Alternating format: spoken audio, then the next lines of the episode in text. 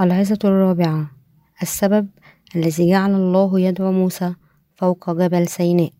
خروج الإصحاح التاسع عشر الآية الأولى إلى السادسة. في الشهر الثالث بعد خروج بني إسرائيل من أرض مصر في ذلك اليوم جاءوا إلى برية سيناء. ارتحلوا من رفديم وجاءوا إلى برية سيناء. فنزلوا في البرية هناك نزل إسرائيل مقابل الجبل وأما موسى فصعد إلى الله. فناداه الرب من الجبل قائلا هكذا تقول لبيت يعقوب وتخبر بني إسرائيل أنتم رأيتم ما صنعت بالمصريين وأنا حملتكم على أجنحة النسور؟ وجئت بكم إلى الآن إن سمعتم لصوتي وحفظتم عهدي تكونون لي خاصة من بين جميع الشعوب فإن لي كل الأرض وأنتم تكونون لي مملكة ككهنة وأمة مقدسة هذه هي الكلمات التي تكلم بها بني إسرائيل. لماذا اختار الله شعب إسرائيل؟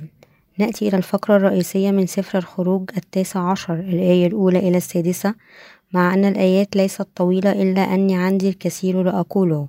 في هذه الآية أحب أيضا أن أتكلم عن الحق المعلن في الإصحاحات من التاسع عشر إلى الخامس والعشرون من سفر الخروج. كان قد مر ثلاثة أشهر على خروج بني إسرائيل من مصر وجاءوا إلى برية سيناء وجعلهم الله يخيمون أمام جبل سيناء. ودعا الله موسى فوق الجبل. بعدما استدعى الله موسى تكلم الله كلمته لشعب إسرائيل. فالآن إن سمعتم لصوتي وحفظتم عهدي تكونون لي خاصة من بين جميع الشعوب. فإن لي كل الأرض وأنتم تكونون لي مملكة ككهنة وأمة مقدسة هذه هي الكلمات التي تكلم بها بني إسرائيل. السبب الذي لأجله دعا الله شعب إسرائيل ورفعه كان لكي يجعلهم ككنزه الخاص وإن وأن يؤسسهم ككهنة في مملكته. هذا كان الغرض الذي لأجله خلص الله شعب إسرائيل من مصر. الطريقة التي جعل الله شعب إسرائيل كنزه الخاص كانت بتقديم ناموسه والنظام القرباني للخيمة لينقذهم من أسامهم التي من خلالها يمكنهم أن يطهروا من أسامهم ويكونوا شعبا له ويجعلهم كأمة وكهنة له وهكذا. كان يجب أن يدرك شعب إسرائيل هذا بوضوح ويستعيدوا الإيمان الذي يريده منهم الله ليجعلهم أمته ومملكة كهنة لله وأعطاهم الله من ناحية ناموسه المكون من ستمائة وثلاثة عشر وصية. ومن الناحية الأخرى جعلهم يبنون الخيمة. لذا إذا لم يؤمن شعب إسرائيل بالمسيح يسوع الذي جاء كالمسيا لأجلهم يجب أن يندموا ويؤمنوا به بقلوبهم. يسوع الذي هو جوهر ذات الذبيحة الخطية للنظام القرباني للخيمة قد طهر أساميهم بمعموديته التي استلمها من يوحنا ودمه على الصليب. وهكذا شعب إسرائيل يجب أن يقبل الحقيقة بشكل واضح أن الله جعلهم شعبه الخاص بإخراجهم كنسل إبراهيم من مصر بواسطة تطهير أساميهم خلال ذبائح الخيمة في ذلك الوقت. لأن شعب إسرائيل كان عاجزا أن يحفظ ناموس الله كان لزاما عليهم حتى تغفر أسامهم. كان يجب أن يقدموا التقديمات الذبائحية لله طبقا للنظام القرباني المحدد. هذه التقدمات الذبائحية كانت ظل للمسيح يسوع. المخلص, المخلص الذي خلص البشرية الآن من أثامها حتى الآن. شعب إسرائيل يعتبرون موسى أعظم نبي على الإطلاق وهم على حق في هذا. وعلى أي حال لأنهم لا يؤمنون بيسوع كالمسيا الذي خلصهم من أثامهم وهم لا يعرفون العهد الجديد ككلمة الله ويصدقون فقط على العهد القديم ككلمة الله. لكننا يجب أن نتذكر أن يسوع ليس فقط نبي أعظم من موسى لكنه رئيس الكهنة في مملكة السماء. المسيا الذي جاء لأجل شعب إسرائيل كان وما زال ينتظر ويتمنى. بواسطة الإيمان أن يدرك شعب إسرائيل أن جوهر ذات تقدمة الخيمة القربانية القرباني لم يكن سوى ظل للمسيا المسيا نفسه. جعل الله شعب إسرائيل يوقرون موسى لكن لماذا رفع الله موسى عاليا جدا أمام شعب إسرائيل؟ كان ليجعلهم يقبلون ويثقون بكل كلمة الله التي تكلم بها من خلال موسى. بكلمات أخرى كان ذلك ليجعل شعب إسرائيل يؤمن بأن ما يتكلم موسى به إليهم كان كلمة من الله. الله دعا موسى لجبل سيناء لكي يرفعه عاليا فوق أمام شعب إسرائيل. هذا جعل شعب إسرائيل يخاف موسى والله. وشعب إسرائيل يرى بأن موسى تكلم مع الله فوثقوا به لأن الله تحدث مع موسى كما لو كان صديقه. وهكذا كلمة الله التي سلمها موسى إلى شعب إسرائيل قبلوها بإيمان قوي ككلمة الحق التي تكلم بها الله إليهم.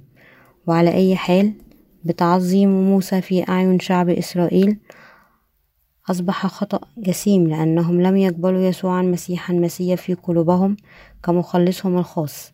نهائيا شعب إسرائيل فشل في أن يتعرف على مسياهم بشكل صحيح وهكذا انتهوا إلى رفض حبه الخلاص. هم الآن عندهم مهمة عظيمة أمامهم وهي أن يقبلوا المسيح يسوع الذي كان نبي أعظم حتى من موسى في قلوبهم كمخلصهم الشخصي. أمر الله شعب إسرائيل أن يبنوا له الخيمة وأن يقدموا ذبائح التضحية. أعطى الله ناموسه ووصاياه لشعب إسرائيل من خلال موسى وهو أخبرهم أيضا أن يبنوا الخيمة من خلال الخيمة. كشفت محبة الله ورحمته في محو أسام شعب إسرائيل خلال نظامها الذبائحي. خلال هذا النظام الذبائحي في الخيمة أعطى الله المغفرة أيضا من الخطية إلى النسل الروحي لإبراهيم. وهو محى كل أساميهم حتى لا ينقصهم شيء سوى أن يصبحوا شعب ملك الله. أعطى الله شعب إسرائيل لوحين من حجارة منكوش عليها وصاياه العشر. الوصايا العشرة كانت مكونة من الوصايا الأربعة العظمى التي يجب أن تحفظ بين الله والبشرية والست وصايا الصغرى التي يجب أن تحفظ في العلاقات الإنسانية.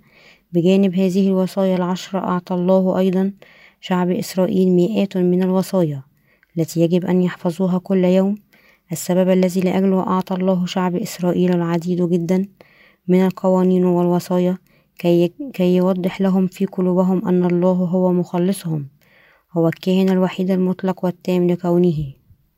وبالنسبة لشعبه الروحي إسرائيل أولئك الذين يثقون بيسوع كمخلصهم لا يوجد لهم إلا كاهن إنسان وهو الله وحتى يعلم شعب إسرائيل بوضوح وأمام دخول أرض كنعان الحقيقة أنه هو يهوى. تكلم الله لموسى في جبل سيناء ليعطيهم ناموسا وهو منحهم حينما أسموا بكسر الوصايا الله أن تغفر لهم آثامهم بتقدمتهم القربانية في الخيمة طبقا للنظام الذبائحي الذي قد أسسه. شعب, شعب إسرائيل استلم الناموس ووصايا من الله. دعنا ننظر لسفر الخروج الرابع والعشرون الآية الثالثة إلى الثامنة. فجاء موسى وحدث الشعب بجميع أقوال الرب وجميع الأحكام فأجاب جميع الشعب بصوت إنسان وقالوا كل الأقوال التي تكلم بها الرب نفعل. فكتب موسى جميع أقوال الرب وبكر في الصباح وبنى مذبحا في أسفل الجبل واثنى عشر. عمودا لأسباط إسرائيل الاثنى عشر وأرسل فتيان بني إسرائيل فأصعدوا محرقات وذبحوا ذبائح سلاما للرب من السيرون فأخذ موسى نصف الدم ووضعه في الطصوص ونص الدم رشه على المذبح. وأخذ كتاب العهد وقرأ في مسامع الشعب وقالوا كل ما تكلم به الرب نفعل ونسمع له. وأخذ موسى الدم ورش على الشعب وقال هوذا دم العهد الذي قطعه الرب معكم على جميع هذه الأقوال. جعل الله العهد بالدم عندما أعطى الناموس لشعب إسرائيل بواسطة موسى. هذا عنى باختصار أن ناموس الله كان ناموس الحياة. الله تكلم بناموسه للحياة لشعب إسرائيل وشعب إسرائيل كان يجب أن يثق بكلمته. وهكذا أخبر موسى شعب إسرائيل أن يجلب دم تضحية قرابين النار وتقدمه السلام. الله جعل موسى يجمع شعبه معا. وقرأ إليهم الناموس والوصايا عهد الله وبعد ذلك سألهم موسى هل ستطيعون ما سيأمركم به الله؟ أجاب شعب إسرائيل بصوت واحد أنهم سيطيعونه حقا. الله إذا وعد شعب إسرائيل بواسطة موسى أنا سأحميك وأجعلك مملكة كهنة. فرش موسى دم قرابين النار وتقدمة السلام عليهم. هذا يبين بأن عندما يخطئ شخص هو أو هي يجب أن يغفر له من خلال الذبيحة. يجب أن يقبل ما تكلم به الله ككلمة الحياة. أخذ موسى تقدمة دم تقدمة ورشه على شعبه وقال لهم هذا دم العهد الذي للرب. قد أسسه معك طبقا لكل هذه الكلمات. هذا أخبرنا أنه لأن كلمة الله هي كلمة الحياة. لذا فإن ما حفظناه يجب إذا أن ننقل أسامنا للذبيحة بواسطة وضع أيدينا على رأسها ونذبحها ونقدم دمها الذبائحي لله فداء لأثامنا ما يجب أن ندركه هو أن في قانون الله هذا. هناك عقاب لأثامنا لكن في نفس الوقت هناك أيضا النظام الذبائحي الذي يكفر ويمحو أثامنا إذا عندما نتعامل بالقانون ووصايا الله يجب أن نقبلهم في قلوبنا ونحن نعترف على هذا القانون وهذه الوصايا. تجد الذبيحة التي تمنحنا مغفرة أثامنا هذا الإيمان ضروري بالتأكيد لأننا نتبارك متى حفظنا قانون الله ونلعن متى فشلنا في حفظه ويجب أن نؤمن بأننا يجب أن نمحو آثامنا دائما بتقديمنا للذبائح. كل من كان يخطئ كان عليه أن ينال مغفرة أساميهم بواسطة نقل أساميهم إلى الذبيحة بوضع أيديهم على رأسها. وبأخذ دم الذبيحة وتقديمها هو إلى الله يجب أن كل منا يدرك ويؤمن أن الناموس ونظام القرباني لناموس الحياة من خلاله يمكن أن ننال حياة جديدة من الله إذا بينما يعرفنا ناموس الله أسامنا على النقيض يبين لنا إنجيل الماء والروح أن كل أسامنا محت. خلال المعمودية التي تسلمها المسيح يسوع من يوحنا ودمه على الصليب. إنه من هنا الحقيقة التي قد خلصنا من كل أسامي العالم. في العصور القديمة حينما كانت القبائل تريد أن تقيم عهد بينهم كانوا يقدموا نوعا من أنواع التقدمات الذبائحية. كانوا يحضروا غنم وماعز أو سيران وكانت الاتفاقيات تؤسس بالدم المسال من ذبائحهم. يقطع حناجرهم هذه التعابير البدائية المأثورة للعهود. لها معنى إذ أنت لا تحفظ العهد الذي قطعته معي فأنت إذا ستموت بالتأكيد بهذا الأسلوب. أسسوا عهودهم باختصار بالدم ومثل هذا أسس الله ناموسه أيضا بالدم.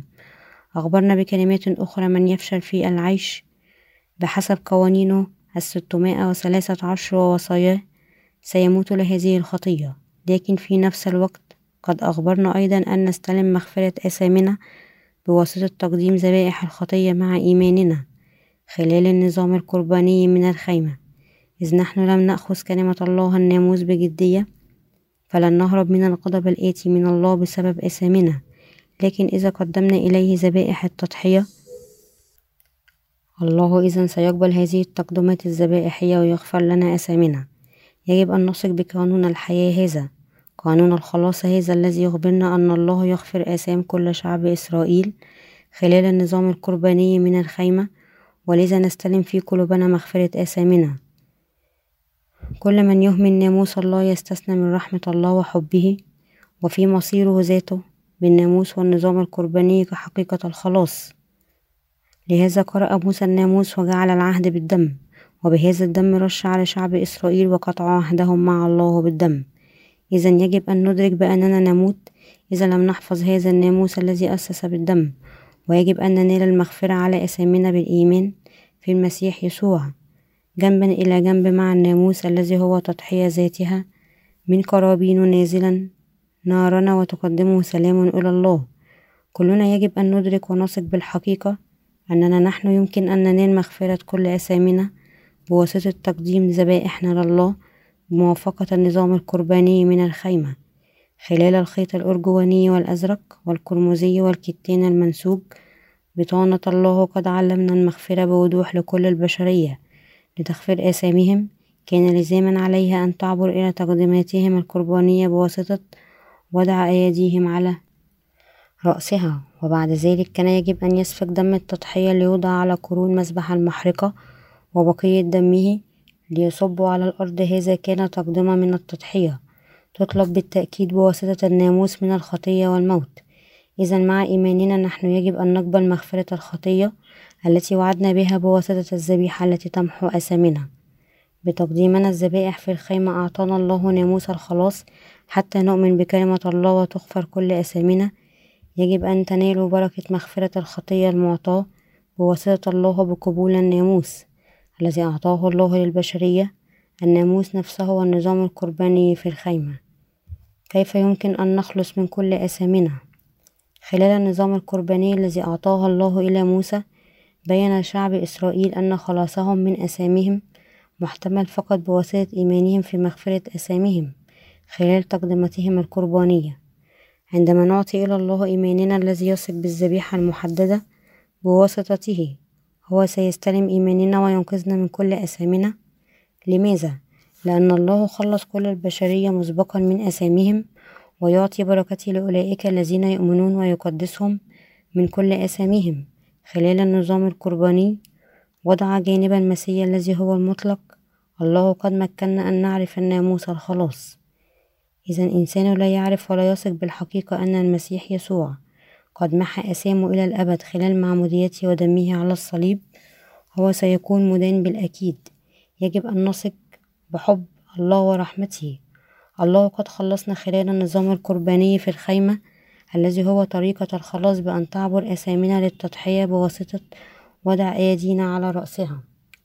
وهكذا نحن أيضا أن نثق بإنجيل الرحمة الذي سمح لنا نحن الذين نثق بهذه الحقيقة أن تغسل أثامنا أولئك الذين لا يتعرفون على الناموس والنظام القرباني أمام الله لا يمكن أن يستلموا المغفرة أبدا من الخطية إلى الأبد. لكن أولئك الذين يثقون بإنجيل رحمة الله يمكن أن يستلموا مغفرتهم السرمدية للخطية. الله ما فقط يخبرنا أن لا نأسم لكن هو علمنا أننا كنا كائنات شريرة ما يمكنها إلا أن نرتكب آثام كل يوم. لذا أخبرنا أن نعطيه تقدمتنا القربانية لننال مغفرة هذه الآثام. لهذا قال الله عندما يقدم الخاطي تقدمة للتضحية مذبحا من تراب تصنع لي وتذبح عليه محرقاتك وذبائح سلامتك غنمك وبقرك في كل الأماكن التي فيها أصنع لاسمي ذكرا آتي إليك وأباركك. سفر الخروج إصحاح العشرون الآية الرابعة والعشرون. ذبيحة الخطية التي قدمها شعب إسرائيل إلى الله. أخذ وسيلة وضع أيديهم على رأس التضحية لتعبر آثامهم عليها. يسيل دمه ويضعه على قرون مذبح المحرقة ووضع لحمه على المذبح وإحراقه بواسطة نار الخلاص. كان مخبأ كأمرا جوهريا. داخل الناموس في تقديم مثل هذه التقدمة. إن التقدمة التي أرادها الله ما كان لها طقس واحد لكن كان عربون الذي عبر على كل أسامهم إلى تقدمة الذبيحة في الإيمان. تعمد ربنا على يد يوحنا وسفك دمه على الصليب ليمحو أسامنا وقرر أن يلطخ أسامنا بنفس طريقة ذبيحة الخطية. هذه هي تقدمة الإيمان في العهد الجديد الخلاص التي أتمها المسيح يسوع الذي جاء إلى هذه الأرض وأخذ عليه أسامي العالم بمعموديته التي استلمها من يوحنا ومات على الصليب فخلص البشرية بأكملها من آثامهم إنه بإيماننا بهذه الحقيقة مع كل قلوبنا نصبح أبناء الله. يجب أن نترك الإيمان العقائدي. سفر الخروج الإصحاح العشرون الآية الخامسة والعشرون إلى السادسة والعشرون. قال وإن صنعت لي مذبحا من حجارة فلا تبنيها منها منحوتة. إذا رفعت عليها أزميلك تدنسها ولا تصعد بدرج إلى مذبحي. كي لا تنكشف عورتك عليه. يجب أن ننتبه جيدا إلى ما قاله الله أخبر الله شعب إسرائيل عندما يصنع مذبحا. إذ كانوا يبنوا مذبح الحجارة لا يجب أن يبنوه من الحجارة المقطوعة لكن من الأحجار التي الذي في الكياسة في شكلهم الأصلي وشكلهم. ماذا يعني هذا؟ يعني أن الله يسر أن يقبل إيماننا بخلاصه دون إضافة أو تعديل بأفكار إنسانية والله يحذرنا بالعبارة ولا تصعد إلى مذبحي بشكل يحتمل فيه أن تكون مكشوفا عليه أي أن لا نعبده بديانة مصطنعة. جميع أديان العالم ليست سوى معتقدات من صنع بشر.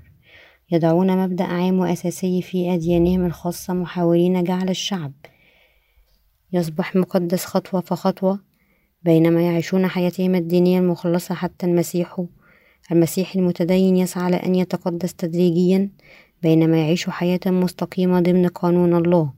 لكن هل هذا حقا صدق؟ بالتأكيد لا.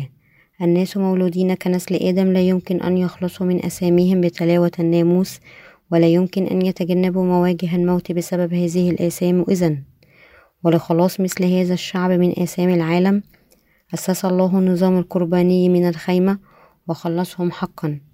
إذا نحن يجب علينا جميعا أن نقبل إنجيل الرحمة ومغفرة آثامنا وخلاصنا الذي قدمه الله لنا بالخيط الأرجواني والأزرق والقرمزي والبطانة المحاكاة الرفيعة المظهر في بوابة الخيمة. نحن يجب أن نؤمن كما هو مكتوب بالكلمة الحقيقية للكتاب المقدس أن المسيح يسوع جاء لهذه الأرض ككلمة الله الذي عمل أعماله تنبأ بواسطة الخيط الأرجواني والأزرق والقرمزي والبطانة المحاكاة الرفيعة المظهر في بوابة الخيمة. وهو حقا خلصنا من أثامنا وفقا لذلك لكن ماذا عن الشعب الذي عنده هذا الإيمان الديني والعقائدي؟ ماذا يعملون لتغفر أثامهم اليومية؟ مثل هذا يحاول أن يستلم مغفرة الخطية بواسطة تقدمة صلواتهم للتوبة. في النهاية تصبح مستقيم خلال مذهب التقديس التدريجي هذا المذهب تضليلي من صنع الإنسان محاولا أن يقابل الله بالجهود الذاتية التي تكبر نفسها وهي لا شيء في الحقيقة إلا الشر الديني الذي يصنعه الإنسان. يجب على الشعب أولا أن يعترف أنه لا شيء يمكنه فعله لمحو أسامي وعندما كنا مولودين في هذا العالم كنا مولودين ككائنات لا يمكن لها أن تخطئ.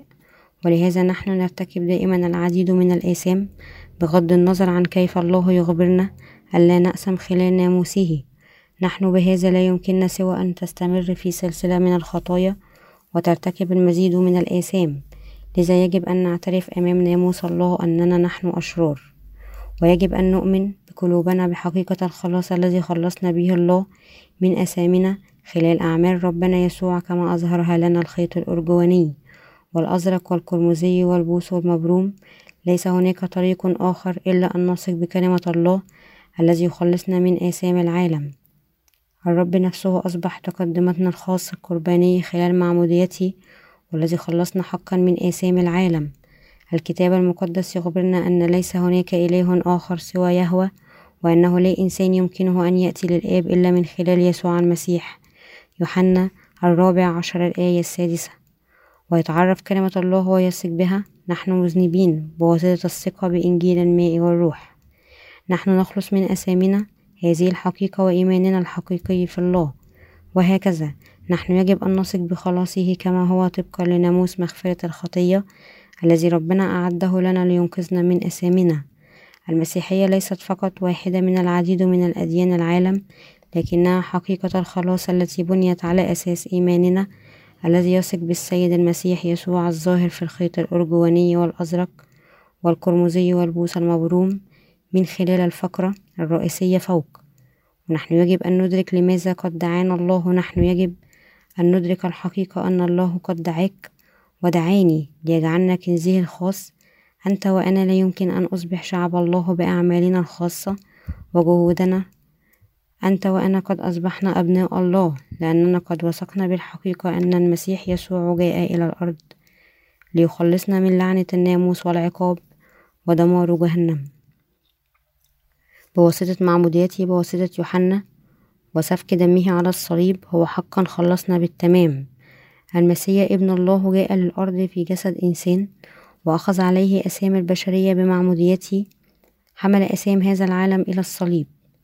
ضحى بنفسه لأجله ليدفع أجر أسامنا بصلبه وقام من موت ثانيا ليصبح المخلص لأولئك الذين يثقون به حقا من كل قلوبهم.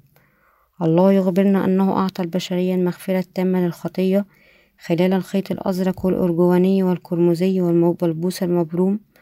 ربنا يطلب منا ثقب أعمالي. فيما أنا عملت لمغفرة آثامك لماذا أنني جئت لهذه الأرض وتعمدت بواسطة يوحنا وسفك دمي على الصليب أمام الله؟ كل ما يمكن أن نقول لكي نخلص نعم. ليس هناك طريق آخر إلا أن نثق بمغفرة الخطية التي أعطانا الله ليس فقط شعب إسرائيل أيام العهد القديم.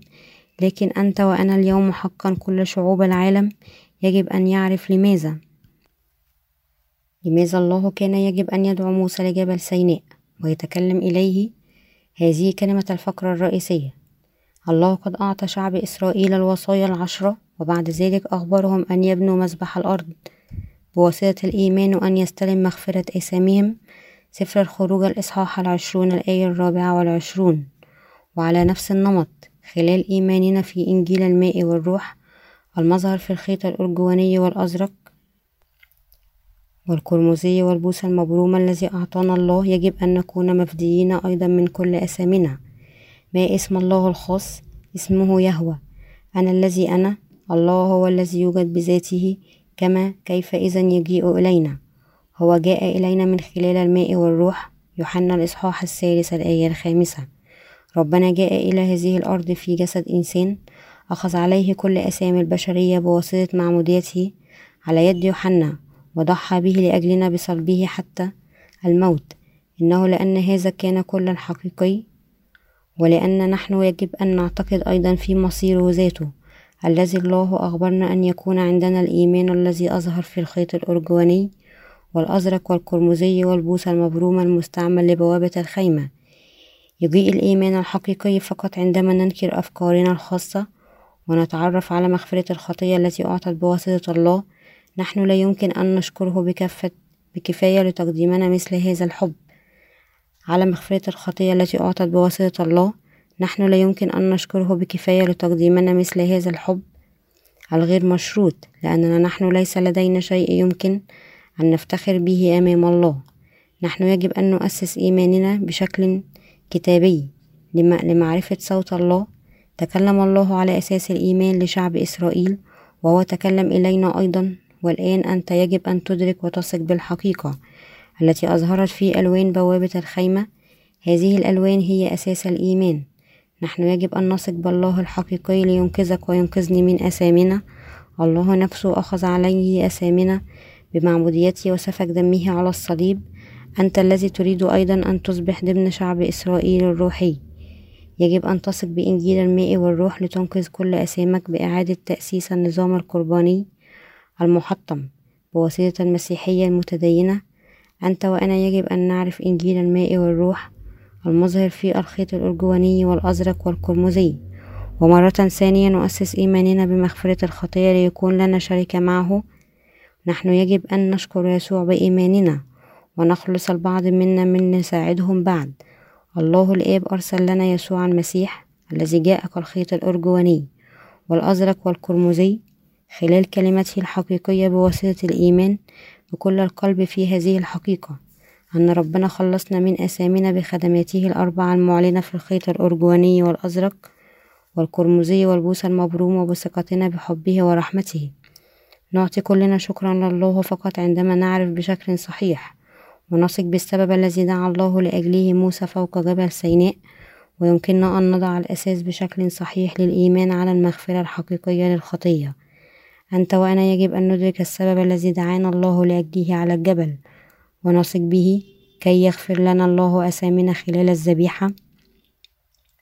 وليجعلنا أبنائه من الحقيقة الظاهرة في بوابة الخيمة. أنت ستكون قادر أن تقابل مع محبة الله ورحمته أكثر.